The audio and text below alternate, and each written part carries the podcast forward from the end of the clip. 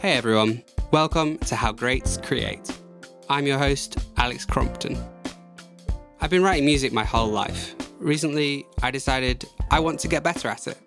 But no one could tell me the answer to my one simple question How do the best musicians write music? So I decided to ask them. How Greats Create is a podcast where I interview world class musicians I love, from pop to classical, and ask them how they write music. Of course, there's no magic formula, but I'm certain we can get pretty close. Make sure you subscribe and follow us on social media so you know when new episodes come out. And if you enjoy this episode, I'd really appreciate you leaving us a review on Apple Podcasts and sharing it with a friend. It makes a big difference in reaching more people. Enjoy.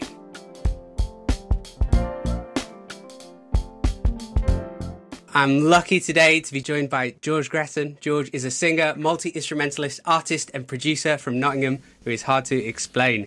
Part Mura Masa, part James Blake, part Bon Iver, part Imogen Heap, part Jai Paul, and part steel drum. It's hard to put George's music into words, but after just a couple of listens, his style is unmistakable. Odd hypnotic rhythms and pop hooks, it's just really good, so go and listen. But if good music isn't your thing, George is also a vocal dead ringer for Chris Martin. So whatever you're into, there's something you can find to get out of George's stuff. um, wow, what an, what an intro! I, I, love it.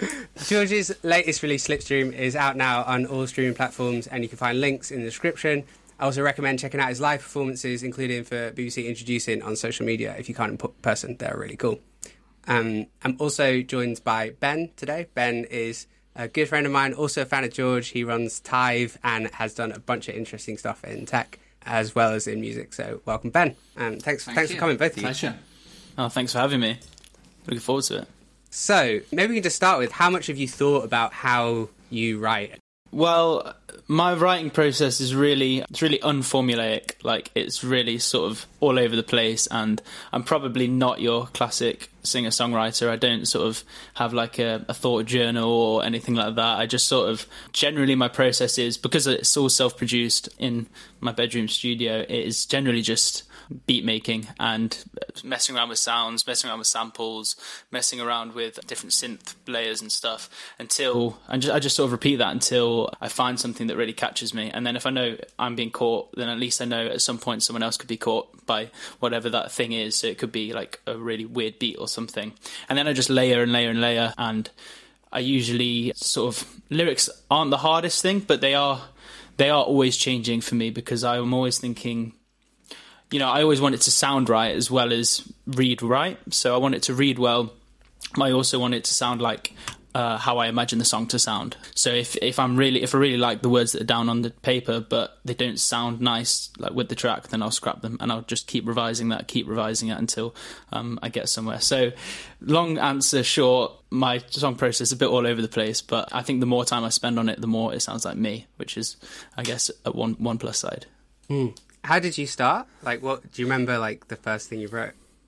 The first thing I wrote, yeah, I've been I've been writing since I was about ten or eleven, probably. I did sort of guitar lessons, um, like classical guitar lessons, and was just like in love with indie bands basically when I was growing up, and that was the first thing that got me excited about making music rather than just playing it at school or whatever.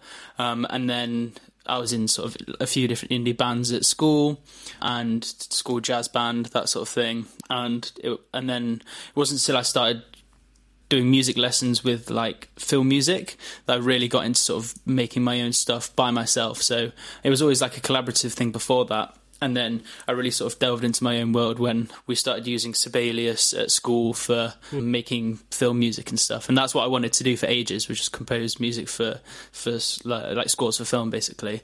And yeah, that I think you can kind of hear a little bit of that now. Like there's still like big layers and doesn't really sound like a solo like a solo singer songwriter there's still like loads and loads of stuff going on super dramatic as well there's like lots yeah, of yeah. moments you know definitely. Yeah, like, exactly. Almost, almost, theatrical in that sense. Yeah, yeah, exactly. So I think there's there's still a bit of that in there, but I kind of I still loved the like the vocal hooks and like the the sort of pop sensibilities of having like a chorus that really sticks in your head and no matter how much sort of filmy or soundscapey stuff I did, I always found myself wanting to sing over the top and hmm. then so I mean I still might do that at some point. Who knows? But at the moment, this is very much what I'm doing.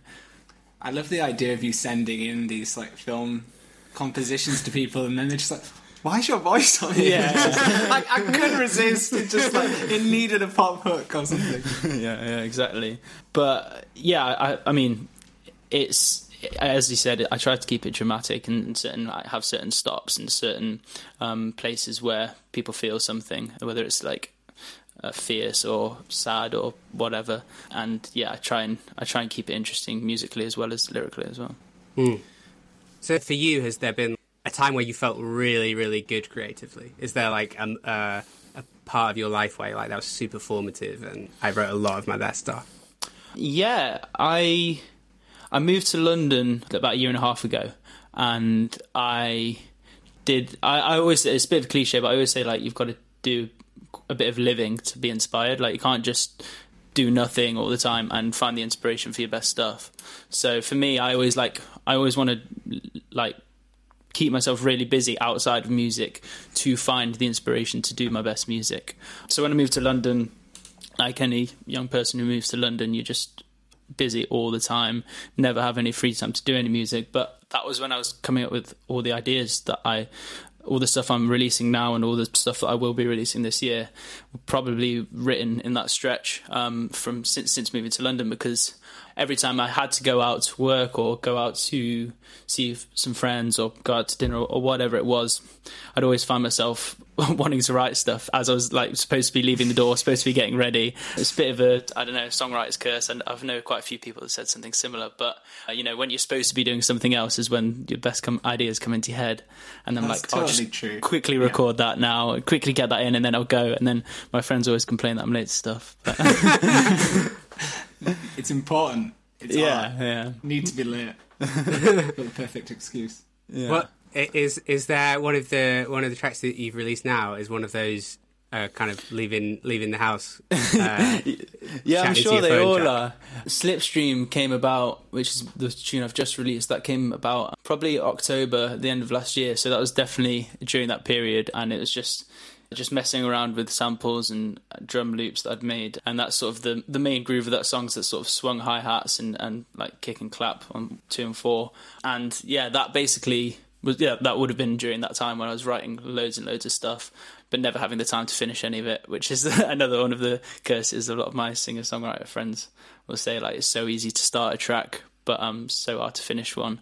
And so yeah it's only like now where I've had um lockdown and I've been a bit more sort of homebound where I've been able to finish a lot of the stuff off and like be like right that's done and sort of take the time to polish everything up which has been good in that sense but less like I was saying earlier I had to do I feel like you've got to do quite a lot of living to find the inspiration for stuff so I would say I've, I've written less stuff as a result of lockdown but finished more so pros and mm. cons That's super interesting. So is the like writing part for you distinct from production?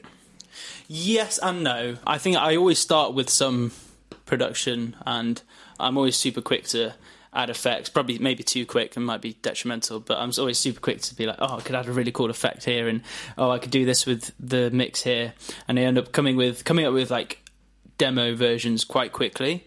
But actually, f- producing the finished product takes a lot of time and a bit more discipline and a hmm. bit more because it's the less fun part. The fun part is coming up with the ideas and you know getting it down and and f- picking the best stuff. But the the sort of the harder part of it is being being happy to let things go. For example, being happy to chop some ideas out of it. Being happy to say, you know, this is actually taking away from the track, even though I like the idea. This is getting in mm. the way of the vocals, or this is getting in the way of the of the beat. So, so yeah, I, I would say there's a distinction between producing like the final version and writing for sure.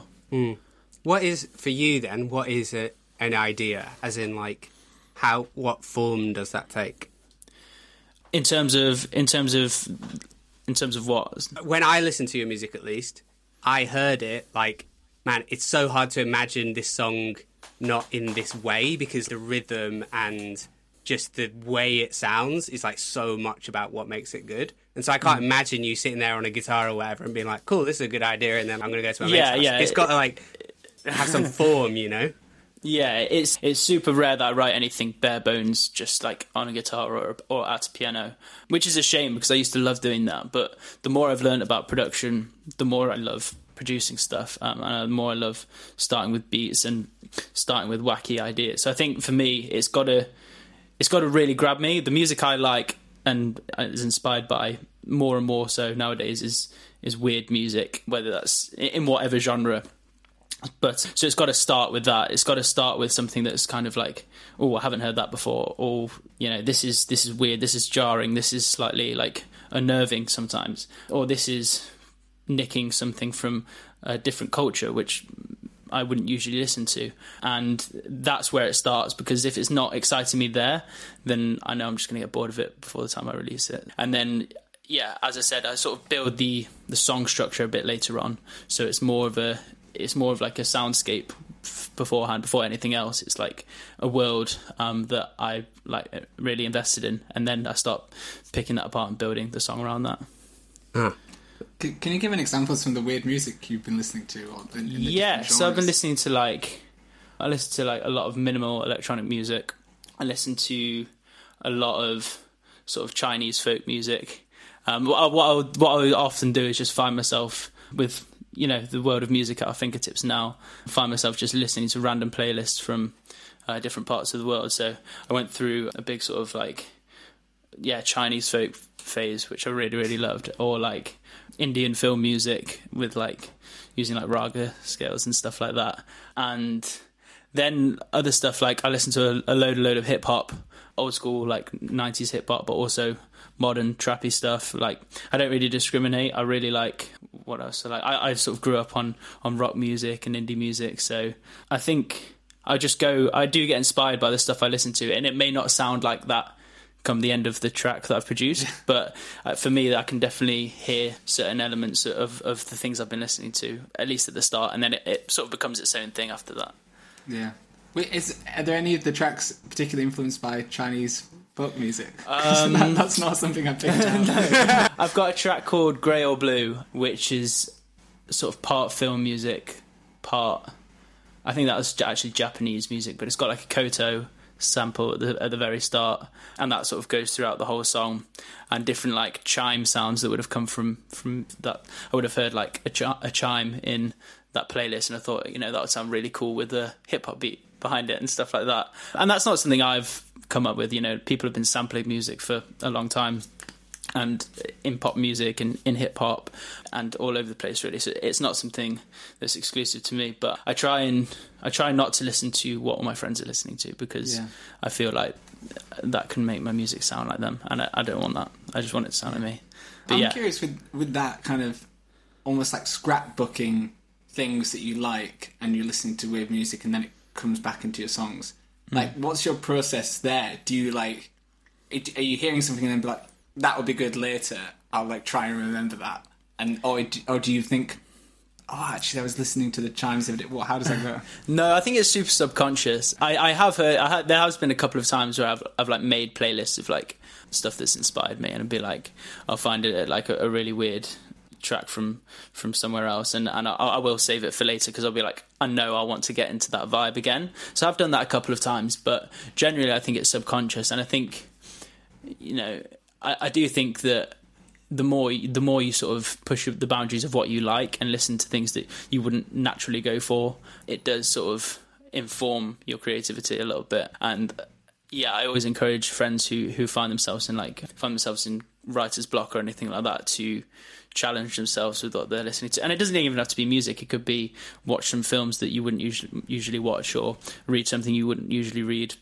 Yeah. Anything like that. I think yeah, that can inform you creatively, and you can be inspired by something that's completely different to what you'd usually like, and that can help you get out of that rut. Maybe. Yeah, yeah. Well, like, I think that kind of goes back to you saying like you want to live to, you need to do some living to be inspired to create stuff.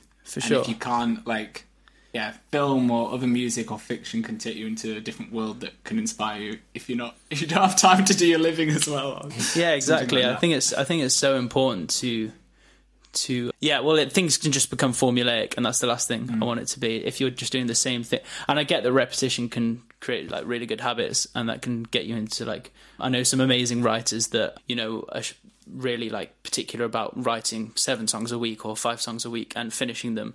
And that's so amazing and they can write some really cool stuff but that's just not the way I write. I prefer to take time with it and actually like live and breathe that song for a while and really get because I, I can't I'm not the type of person who can finish a track in one or two minutes. I really have to be in there deep and working on it for hours and hours and hours and hours and hours across like multiple days for it to for me for, it to feel like me otherwise I just don't feel like I've given it enough of myself so to do that I think you've got to, like I said, do some living and and you know get some real experiences to be able to go that deep.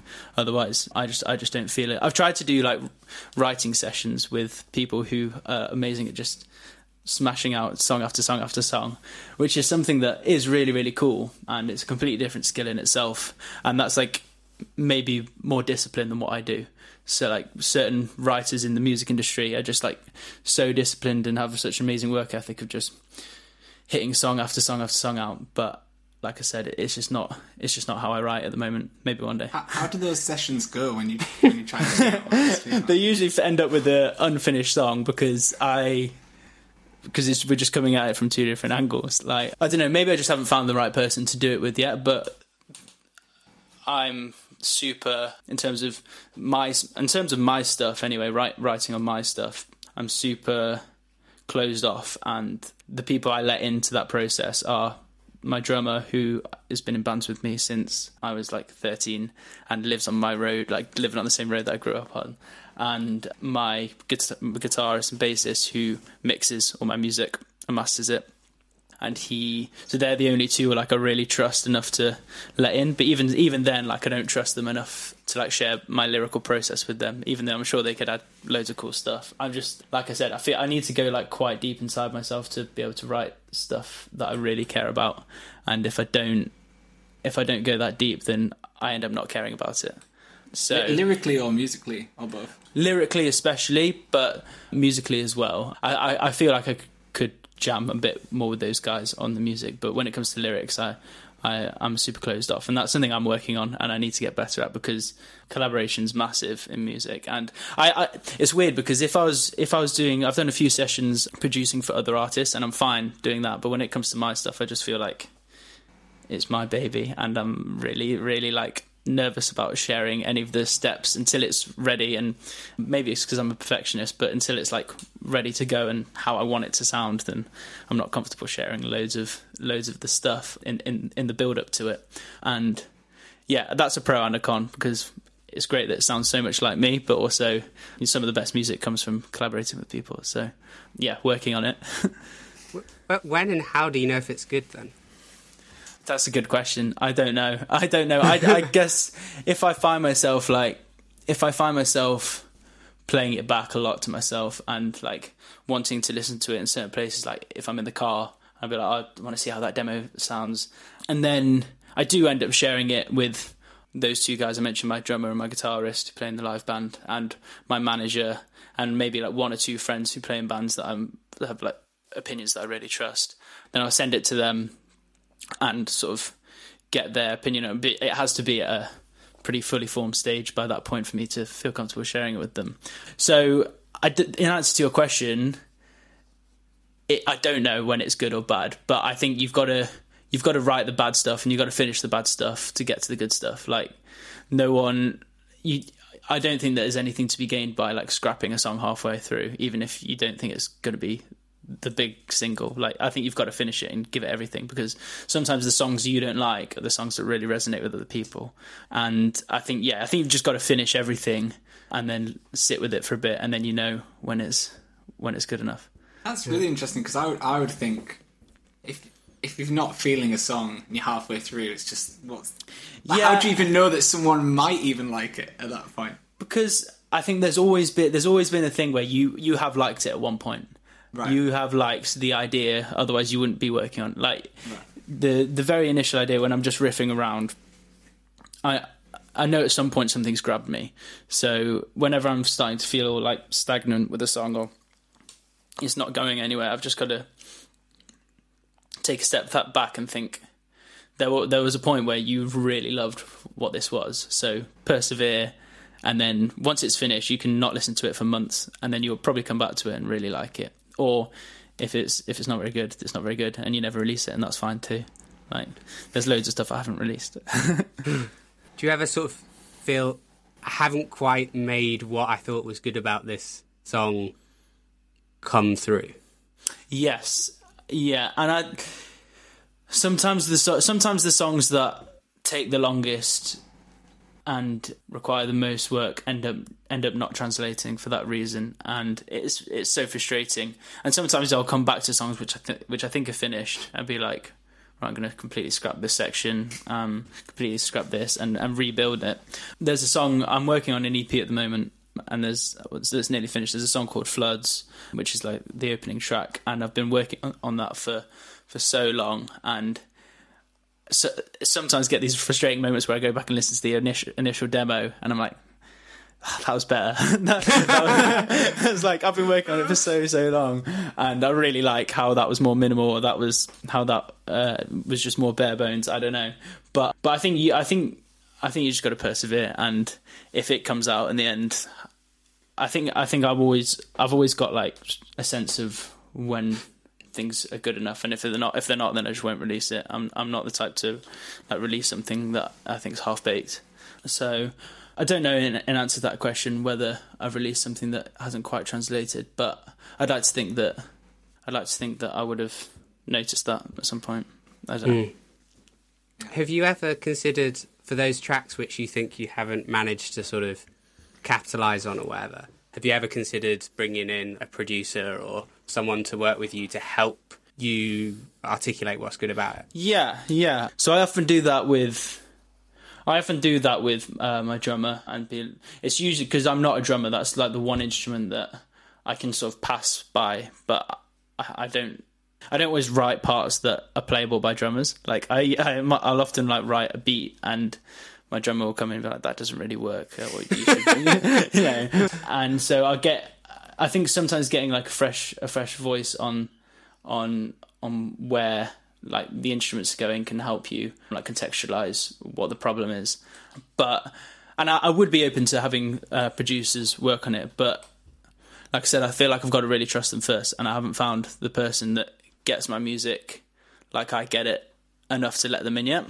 Um, other than those two guys, so yeah, I am open to it, but for me, it's always because I have a really clear idea of what I want things to sound like in my head. It's often like explaining that to someone.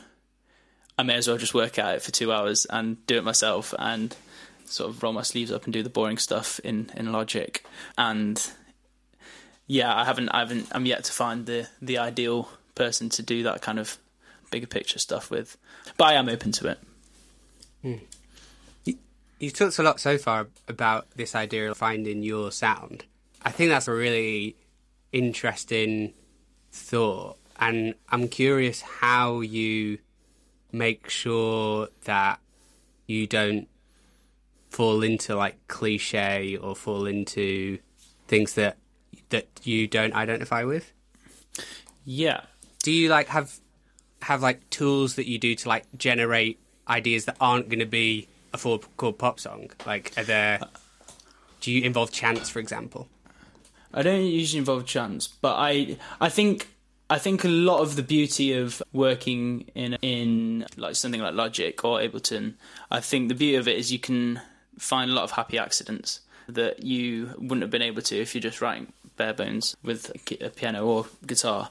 And I do a lot of that. I do a lot of clicking around, and if I have a melody or a bass line that I find a bit samey or a bit vanilla, then I'll just go into the piano roll on whatever that is. I usually work in MIDI for that reason until the eighth hour before I like overdubs things, and I'll just chop things up and say if there's a bass line that I find to be a bit bland, then I'll um, cut it up and shift things up up until it stands out to me. So it's maybe a less musical approach to keeping things interesting and more of just like a playing around in in Logic, which is what I use. So yeah, if I find that things are getting a bit formulaic or a bit a bit bland, then I end up just going back into the MIDI and playing around until there's something that like grabs me again, and then go from there. Hmm. Do you, do you even, as in, do you like write the melodies in in MIDI, or do you? I yeah. Some sometimes I'll sometimes I'll just draw it in rather than playing it in because it gives you. I think it gives you more. Well, yeah. What I usually do is I'll I'll draw it in. Generally, it does vary, but generally I'll draw it in and then I'll chop and change it. And I think that having it on a piano roll does give you like way more flexibility to just change things uh, last minute. And then what I usually do is I'll learn it and when it's when it's I've got a part that I'm really happy with, I'll learn it and then overdub it so it's like actually sounds like me rather than a computer playing it. You ever So- had the thing of just not being able to play your own part? Yeah, yeah, loads of times. So the first track, the first track we, the first track we made uh, for this project was the first track I released called Tread Water, and the drum beat is manic. The synth part is really weird, and that was one of the tracks where my drummer said, "You know, this isn't a drum. This isn't a drum part. Like this, this is just sounds like." and we we got together before we'd even come up with the live set and figured out how we were going to do this all live. I was just like, right, bring your sample pad over. I'll get my MIDI keyboard and I'll get all the sounds on there, and let's just figure figure this out because it's mayhem. Um, and it must that one song must have taken us about three months to learn. It was so difficult, and and like because we wanted to get it note perfect because uh, we were playing to a click, but it just if you listen back to the song and you you'll understand what I mean. Like the drums are just the drums are just chaos, and the there's so many like gaps of like Yeah. oh here's a gap of three beats, here's a gap of two and a half beats, and you know it ends up just being it, it was really really hard. And there was there was a point I remember my drummer said to me is he said, "Mate, one day we're going to get this, and it's going to be muscle memory, and we'll just be laughing about this." And that's kind of what got us through because because it was mostly drawn in and just like dragged and dropped samples and stuff. That was. That was one of the biggest challenges we've actually done. And another song I've really scored overhead had a similar sort of story because the drums there are really weird and sort of sporadic. So yeah, in answer to your question, all the time we do that all the time. Write something I- that we I can't just- play. I just loved the this idea of a live band having to like at the mercy of something that you've just like dragged into. Yeah, yeah, yeah. know? It's just like, Mate, you, my my my bandmates would love to speak to you about that. They- it's chaos because usually people are trying to get what they do live into into the MP3 Yeah. into one thing, and for us, it's completely the other way around. yeah, well, so I was in a, a very similar style band where yeah, actually his name's Theo Bass and his music his music quite s- similar to yours in some in some ways, like quite dramatic in places and electronic. And yeah, so we we had the task of trying to translate into a, a live version. And we, we, I guess we just made a lot of use of samples, but having live drums, like trying to replace the electronic stuff, Yeah. a very different feel and super fun to do. I, Yeah. I wonder, like, how much, how was your translation over, and do you try and keep it sounding like the record, or do you do you evolve into something a bit different? Yeah, we start we start trying to perfectly replicate what's on track because if we if we know it note for note, sample for sample, everything um, in one place, then I feel like that then that's when the fun can happen. So we try we rehearse really really hard for our gigs and we get it like as tight as as possible. And then what we often do is we'll so my drummer plays like a hybrid kit, so it's like an SPD with a kick trigger, all playing electronic samples that are from the track, and then he has like some real cymbals, a real snare, real tom. I think a lot of a lot of electronic bands are doing that now. But I first saw it when James Blake plays live with it, and I've seen him a few times. And his drummer has just got this crazy setup where it's, it's like based around his SPD, and he's playing real stuff. So that was kind of the inspiration. And yeah, now when we do it, I feel like if you get everything down on the SPD, then you can use the real drums for impact for live. So if you're playing a beat on sort of an 808 hi hat and a clap on the SPD, and then for a big chorus you want to add some, you know, some real cymbals and a, a real snare, all of a sudden the audience goes like, "Whoa!" Like that. Yeah. That's like because you can have way more like the the velocity of notes, like the range of stuff you can play, like really quiet and add real impact on the real drums is something that's super powerful live. So I feel like using the electronic stuff and that just emphasizes that even more, and you can have way more fun with like playing with the audience expectations. Yeah, that's super interesting. Hmm. You mentioned James Blake. Are there any are there any artists that you have consciously tried to take things from in your production? Not massively. I listen to a lot of Kanye West, and I feel like so uncomfortable saying that because he's just such a lost person. A person that like he's such a lost human. I, I mean, feel he's like, made some of the best music ever, though. but right? his So- his yeah. Every time I think I'm done with him, I'll go, I'll find myself listening to one of his records like back to front and just being like, "This guy is amazing." And yeah, I don't think there's any shame in loving his music. I think there's shame in loving him, but that's a different story. but yeah, he's yeah he's he's awesome, and the the tr- 808s and Heartbreaks album I often find myself listening to Dark Twisted Fantasy, obviously all of them really. There's there's something from all of them, and even if it's I do reference like the drum sample choice he uses in a lot of and his albums are so so different but they're also listenable back to front. But i often find myself like hearing one of his snares and being like oh, i wonder if i could recreate that because that sounds mm. super cool. And fka twigs as well. Don't know if you've listened to her m- hmm. most recent album but it's like a real experience that album. Magdalene is called and I do find myself sometimes hearing some of the some of the choice. I think a guy called Nicolas Jaar produced quite a lot of them. He's like an electronic producer, and yeah, some of the some of the production on that album is incredible. So I do find myself referencing that a little bit, just for like mix and sort of vibe references, I suppose, hmm. more than more than anything too much. But and then I I do send my stuff to my my guitarist to mix it. So once I finish producing it, he's like way better than me at sort of finalizing things to like a, to like a glossy radio friendly level. So I'll, hmm. I'll mix it to an extent and then send him stems and he'll mix it. But I'll, I'll send him references of people like that, people like Kanye or FKA Twigs, to sort of hmm. get into that vibe as well.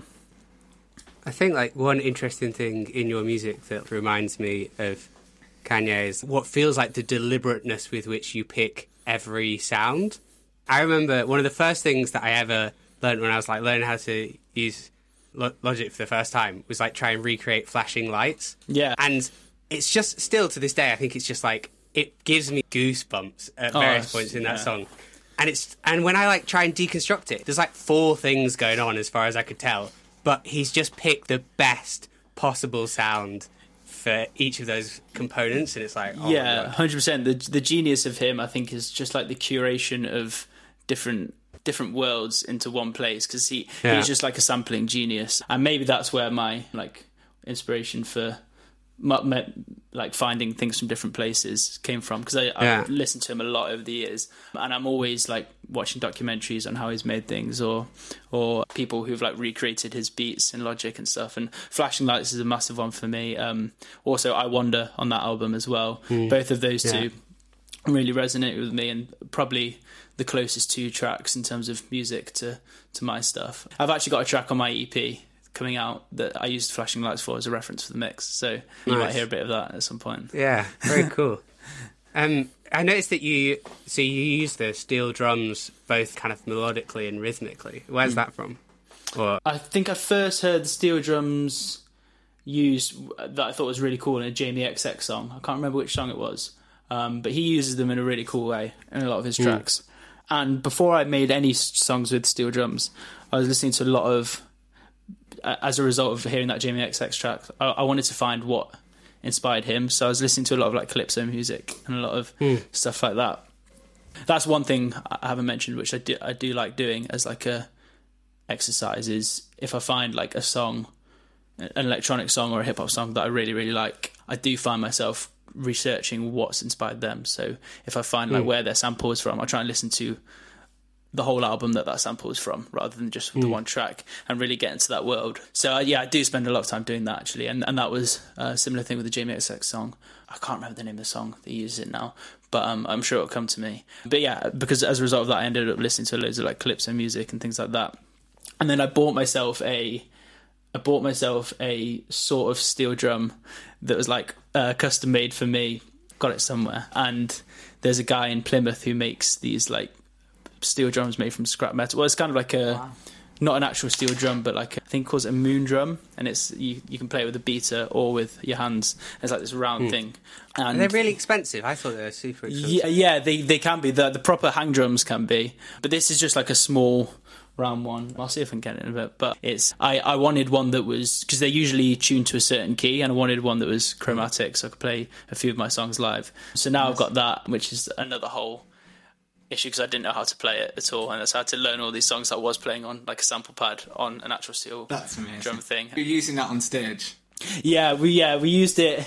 We played a few shows at the back end of last year to to launch the song Grail Blue, and it was just so fun playing that on stage. Like we had like the sound engineers hated us, like absolutely. hated yeah, I was gonna say like They're so funny, like turning up to a uh, turning up to a live set and seeing the sound engineer expecting like, oh, so what is it? Drums, bass, guitar, keys? It's like, no, it's well, it's. I use two microphones to start with. One's like for effects and looping, and one's Yeah. like clean.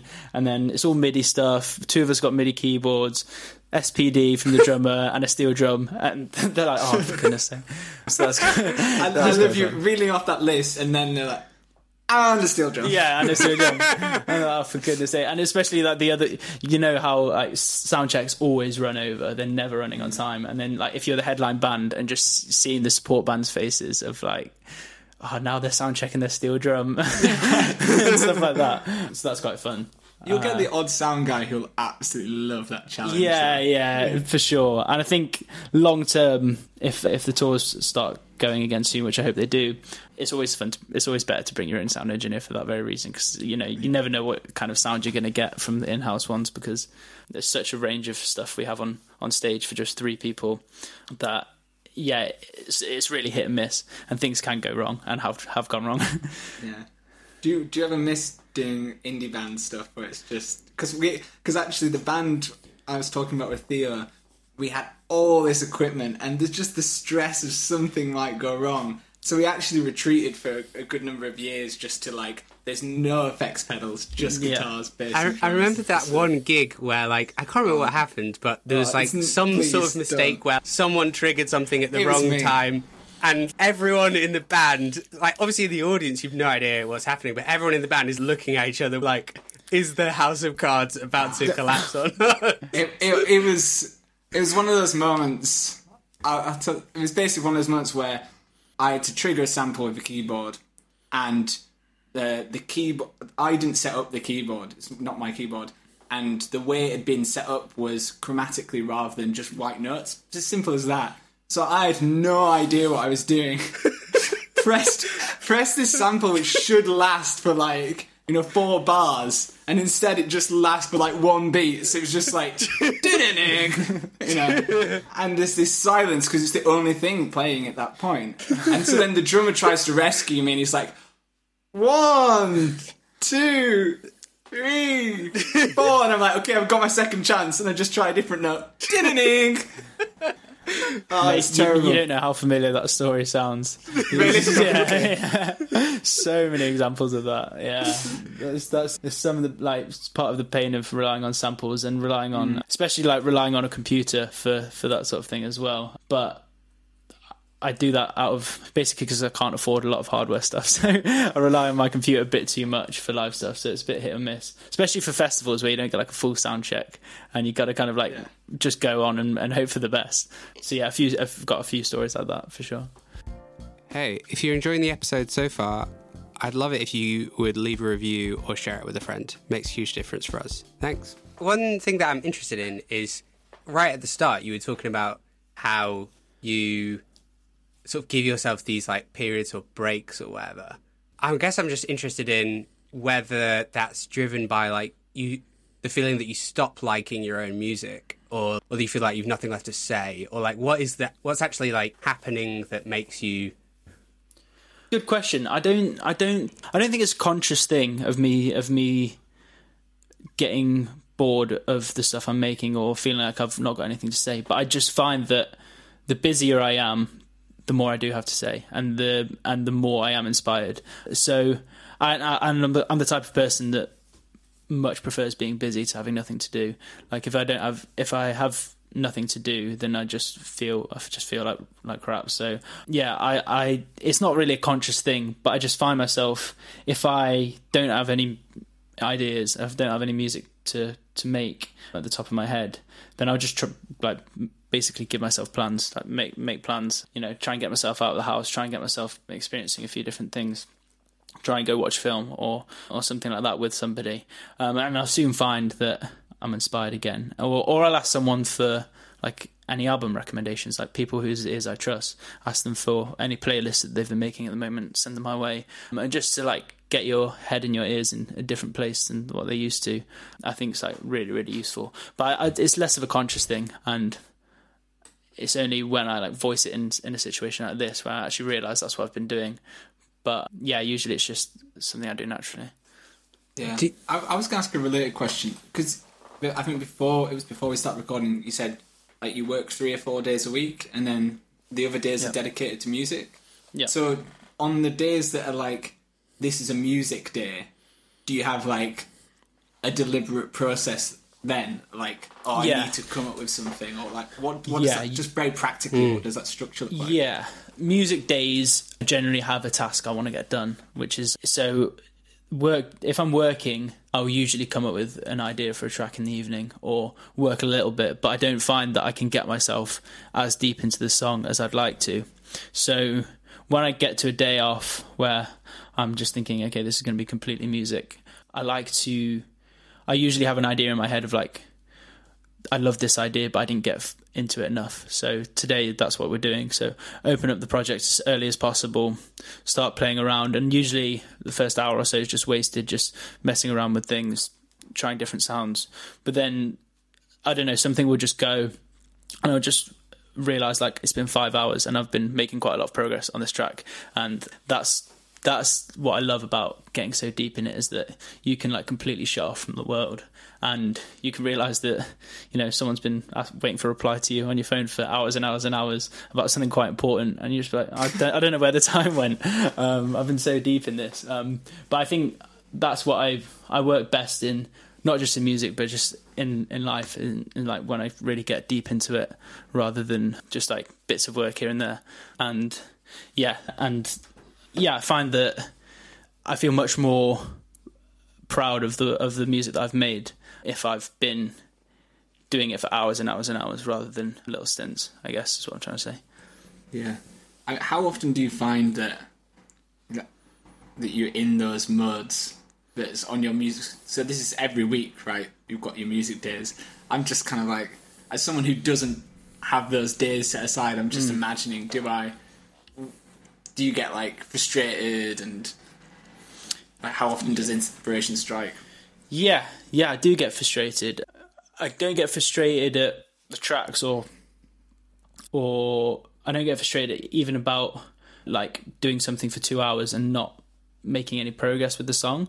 But I do get frustrated that I can't force myself to get into those modes. Like, I feel mm. like that's really frustrating and you try as you try your hardest but you know if things aren't coming things aren't coming and that's when you've and that's what like i was saying earlier that's when you've got to seek inspiration from elsewhere like ask people for songs or recommendations or get yourself out of the house and come back to it an hour later but yeah i think i think persevering with it is really key and you can have like a really frustrating few hours and still in like the fifth or sixth hour you'll find that you've actually done some stuff that you're really proud of. It's really hard. I get really, I get really, when I'm in those modes, I get really like shut off from the world. And if anyone, the the only time I'm, I'm not like a aggro person at all or anything like that. But the only time I ever get, I ever get like frustrated with anyone is if I'm in that mode and I get disturbed, whether it's a call or like someone, someone like knocking on my door, for example.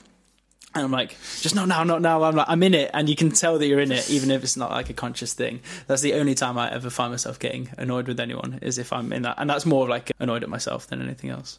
Yeah, You strike me as a quite calm, a calm Yeah. guy, and I'm just imagining your roommate just being like, "Where was that from?" Yeah. yeah, yeah, or yeah. Just someone asking me a question and then just not getting an answer because I'm just so like locked in, and then like George, George, and I'm like. Then I might snap, but yeah, it's. It, I think it's important to, for at least for my stuff, to just be really, really deep in it and like let the let the world that you've built kind of like in, swallow you up and uh, you like play around in there until if you've got something that um you re- you really want to share.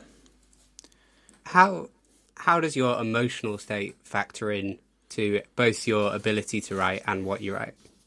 it's it, it does I, I yeah it does factor into it quite a lot i find that like my my lyrics especially are sort of just like streams of consciousness rather than I'm going to sit down and write this song about this, or I've got, I've got this um, one thing that's really been playing on my mind. I want to write a song about it.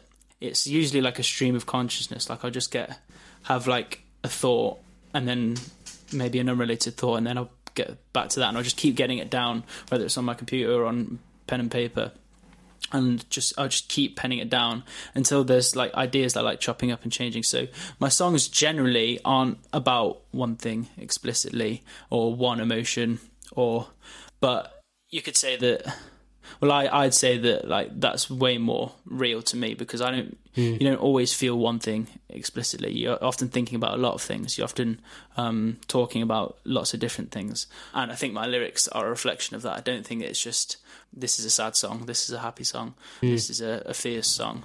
There's there's like a lot of different things that I feel, and they all go into it. And so, in in, in that regard, I'd say my emotional state is probably massive to it, but not in a not in a way that's really easy to pick apart.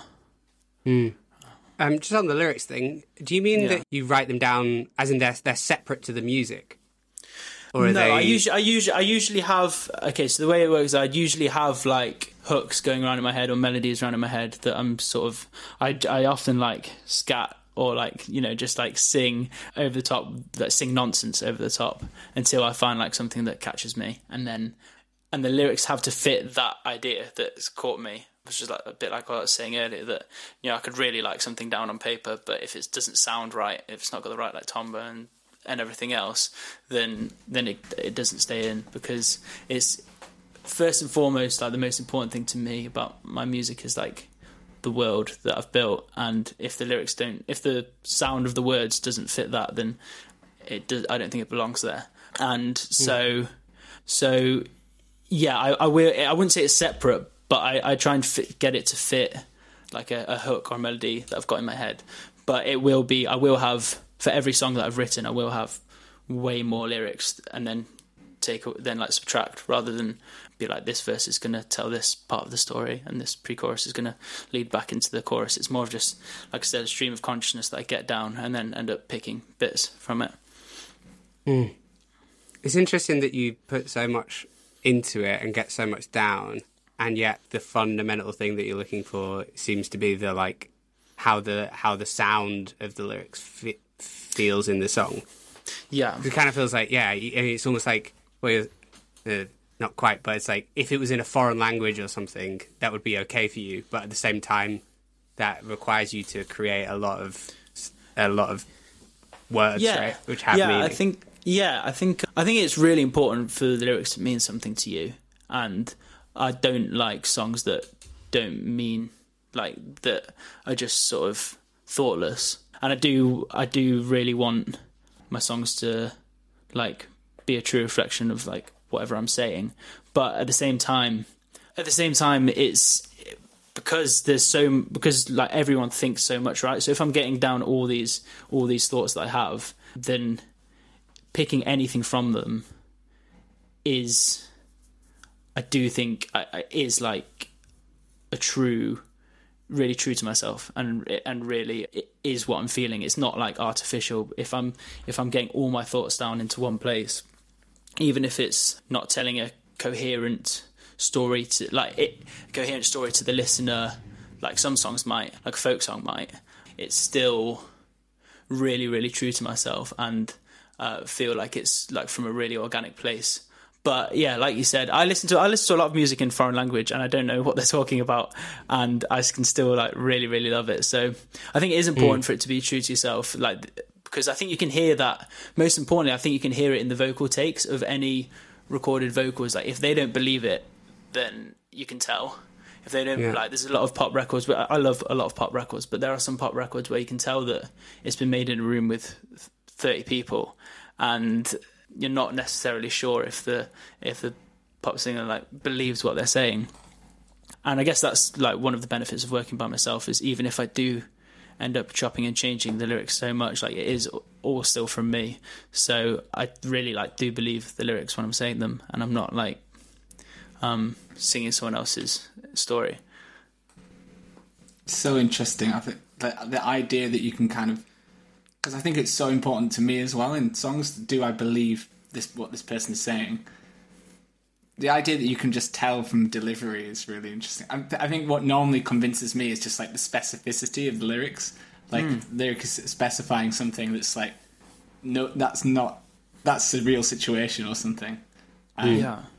but I, I probably agree that you can you can feel it, even that's that seems like Yeah. a weird property of a, of a Yeah, super weird, and it- it's, it's like an yeah, it's an undefinable characteristic. But I think that's why people love rap music or punk music because they are just they are like shit, often like just talking about real things or like a lyricist like Alex Turner from the Arctic Monkeys like when he first came about people loved his lyrics because he was like you said he was so specific with what he was talking about and he was like even if you didn't really understand the scenarios he was in you could really feel that he'd lived those things and, and like was talking about things he'd actually experienced.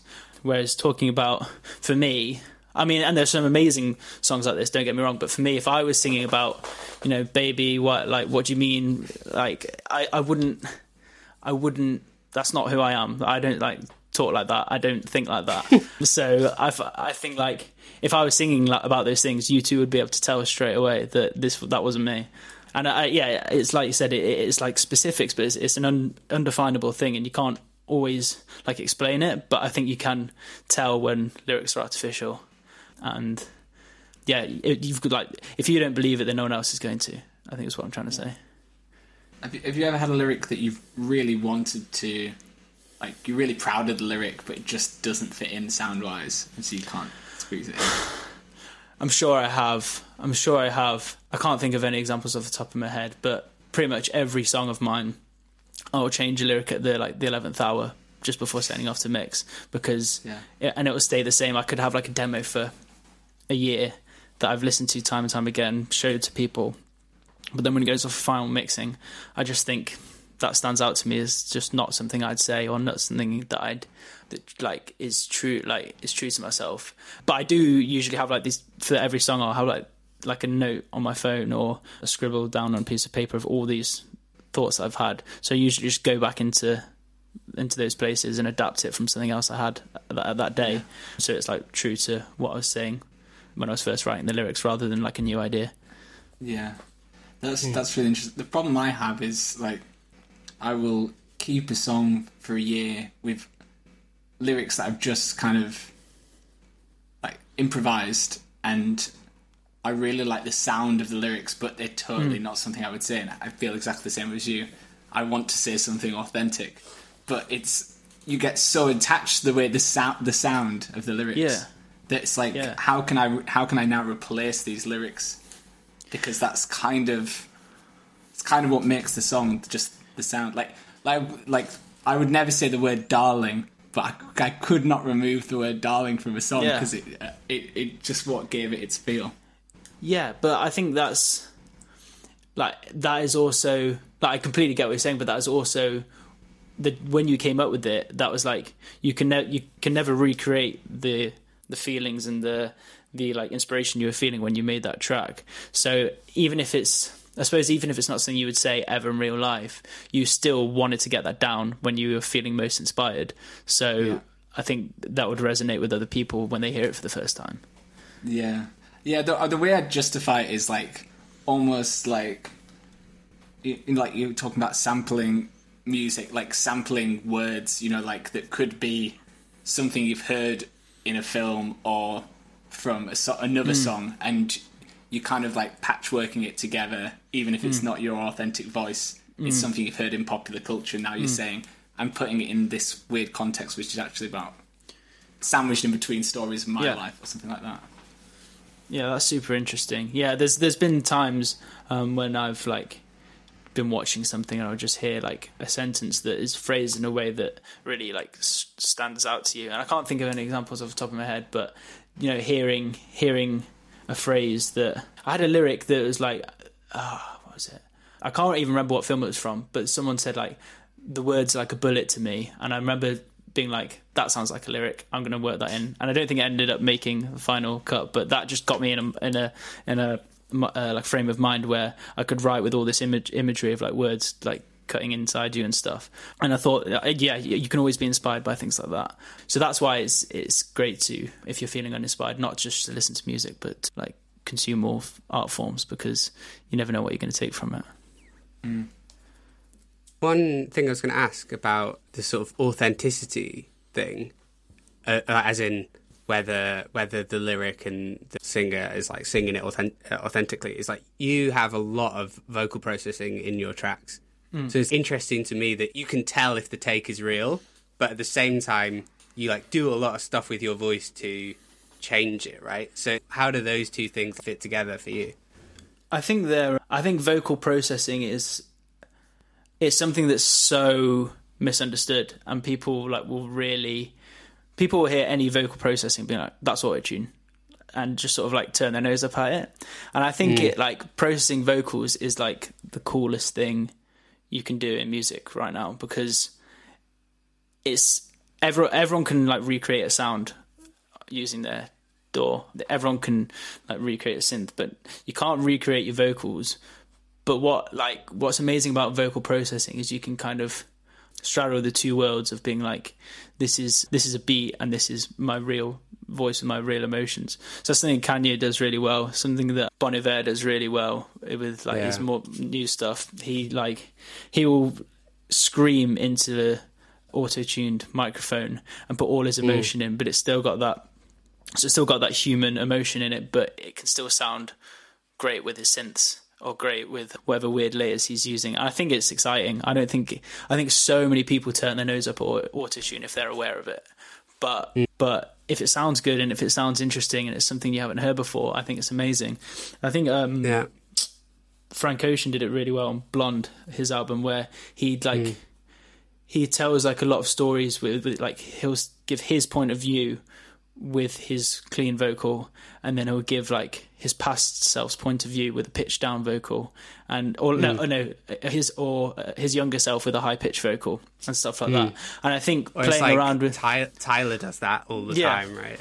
yeah, exactly. Yeah, and it can like it's a really cool storytelling like tool because all of a sudden it's your voice but in different contexts um, mm. and in different places where you wouldn't usually expect it. So mm. I think I, I genuinely think that tuning and pitch shifting and like artificial harmonies some of the most exciting stuff in music right now because because of what you can do with such an emotion like your the voice is probably the most emotional instrument you have in your locker and if you can like generate artificial things out of that i think it opens up a world of um, possibilities uh, from like a storytelling perspective, and from like, and mm. it just sounds it sounds cool. I think like yeah. fundamentally, yeah, yeah, sure. it just sounds pretty cool.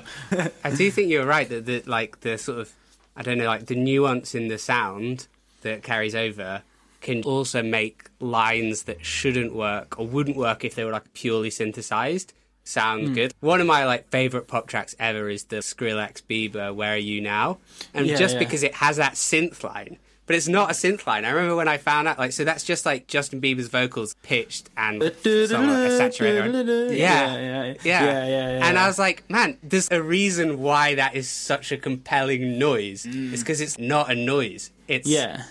It's a voice, it's, right? It's got a human. And your got brain recognizes it it's got some sort of human element to it that makes you feel a bit of emotion, even though it sounds like a synth or yeah. a flute sample or something. It's still got like a human, a human character to it that can't you can't recreate with no matter what plugins you're using. Like for a synth, like there's just something about the human voice that kind of tra- transcends what you what you you should expect to hear, and you know you can always identify it somewhere. So I think yeah, I think the I think the voice, even though I'm like I wouldn't say like I'm a virtuoso singer, like I I can sing in tune and I can sing with emotion, but I I wouldn't like put me in like a classical singing environment or something and I'd I'd crumble. But I think there's something about the human voice which is the most important instrument you have, which is why I I guess going back to what I was talking about earlier, which is why I always felt like I wanted to put my vocals on the tracks I was making because it can just yeah. it can just do things that other instruments can't. Hmm. I was do just you, thinking um... about the idea of. I mean, this is probably absolute bullshit, but the the idea of like you know, the human voice is obviously the one sound that you would relate to most, right? And as as a human, because that's that's what you're going to connect with. I'm just imagining like in hunter gatherer times, hearing the Skrillex sound of Justin Bieber, and you'd just be like, "What is that? Like, is that a child in distress but sounds beautiful or something?" It'd just be so weird. I'm just thinking about the fact that like there's just so many sounds that like we like our ears have all had the capacity to, to hear throughout mm. all time, but are now just newly possible in the world. And I always just think Yeah. that's like a crazy thing. One thing I always think about related to this is just how now you have so many plugins and like digital software that is trying to emulate old hardware in various ways. And it's like, is that because that actually sounds good if you were to put them side by side and had never heard either before? Is that because we actually like noise in the background or hiss or whatever? Or is it the sort of decades of musical history that we associate with those sounds? Like mm. when I listen to like a Motown record or something, and it has just like I always think of Jimmy Mack. Jimmy Mack is like my favorite Motown record. When you actually listen to the sound quality, you're like, oh my god, sounds like I don't know. It just sounds like almost like not even music. So much here, it's like it's all over the place. But there's like an association with those sounds that make you feel something.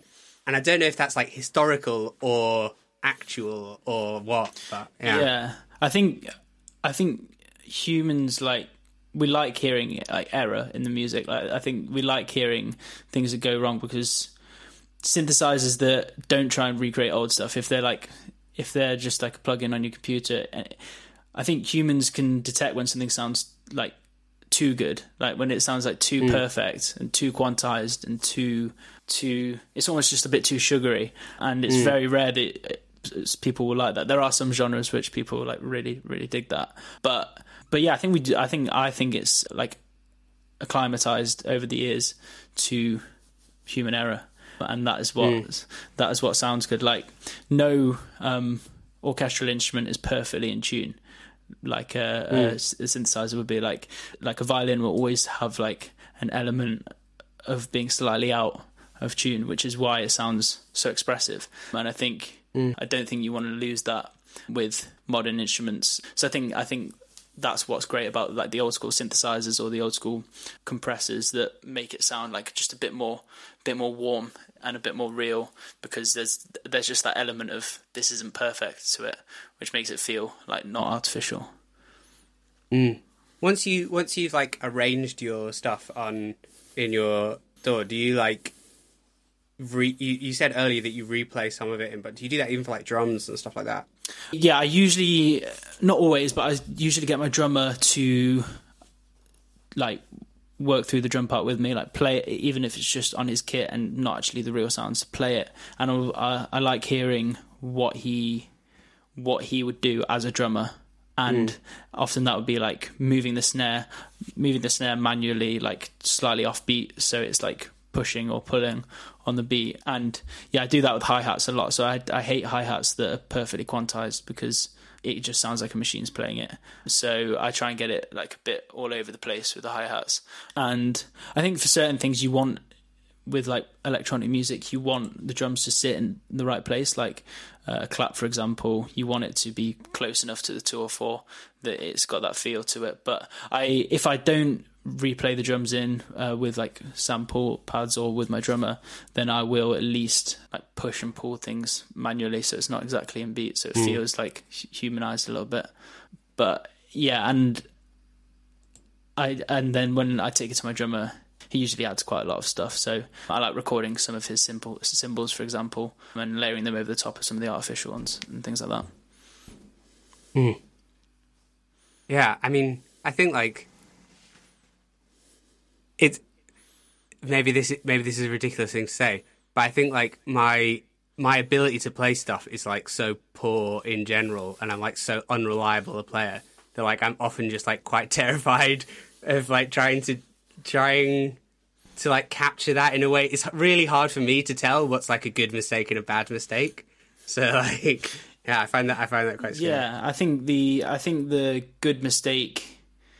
I think it's often something you can't really, you can't analyze like that until afterwards. And then it's only afterwards when you like listen back to the original demo and you'll hear those original sloppy takes where you're like actually that's got some character that my new overdubbed version just doesn't have. Yeah. and often i'll find myself trying to recreate a mistake in a in a take which is just the most ridiculous thing in the world. But like any- this, uh, can, are any of your songs recreated mistakes? How, how can I? Where can I? Think can I to? um, Grey or Blue, which is the one with acoustic guitar, there's Mm. a lot of like guitar squeaks on the fretboard that I had in Mm. my original demo that I just did that just weren't there when I overdubbed, and I listened to the two takes. Mm. I was like, I much prefer the out of tune version. So I did a version which was much more sloppily played and just messing around and, and being way more like looser with the rhythm and stuff than the, the, the take I had done, just to try and recapture some of that original energy. But it's so hard to. It's mm. sometimes impossible to capture the like the vibe that you had when you first wrote something because that's when you're most inspired. And finishing off a track isn't like an inspiring thing. It's it's like a thing that takes discipline and thing that takes like more of your like more like a, a working day than it is like a, a writing day. So it is often really really hard to recreate that initial vibe. But yeah, grey or blue. There's like the guitar takes are all like there's a lot of like squeaks on the guitar that was like there's not enough of that in the in this in the overdubs I did. So that's quite yeah, it's quite funny. Have you ever wanted to, or do you ever think about writing for other people or with personas, like in the Tyler or like Frank Ocean sense, even? But also just ah, this would be great with a female vocalist. Maybe, maybe this isn't. Maybe this song isn't for me. I have done a fair bit of writing with other artists, um, and I want to do more of it. I'd really, really like producing other people's stuff because it's just it's to me it's a completely different experience to writing on my own stuff, and I could never really. I never really like draw comparisons between the two because it's just su- such a different thing, and it's someone else's um, story and someone else's experiences. The writing process is so so different because it's it's a shared thing and um, you're bouncing off each other, and it's something I just haven't learned to do on my own stuff, really, to be honest. But for other people, I, I love doing it because I love being the guy that can make like critical decisions and be like clinical with it and saying like that's got to go. That's got to go. Because when you're writing on your own stuff you just fall in love with everything you make. And then even if it's like at a detriment to the song. So yeah i love doing that. I'm doing a bit of it this year um producing with a few artists. Nothing's out yet so i can't announce anything. But yeah there's a few really cool artists i've been working with and i want to do way more of it. I haven't like donated songs to people yet. There's not been like a song that i've made for me where i've wanted to give it away yet, but I think I think I would, and I think if I look back in in my in my stuff, there'd be stuff I'll be like, I'm actually never going to release this, but I could give this to someone. So it's finding right the pe- finding the right people, but I'm definitely open to it for sure. Nice. Well, this has been super interesting. We've covered loads of ground and I've learned a ton from you. So thank you so much, George. Thanks, Ben, as well, for joining. And um, thanks to everyone who is listening. Thanks for having me.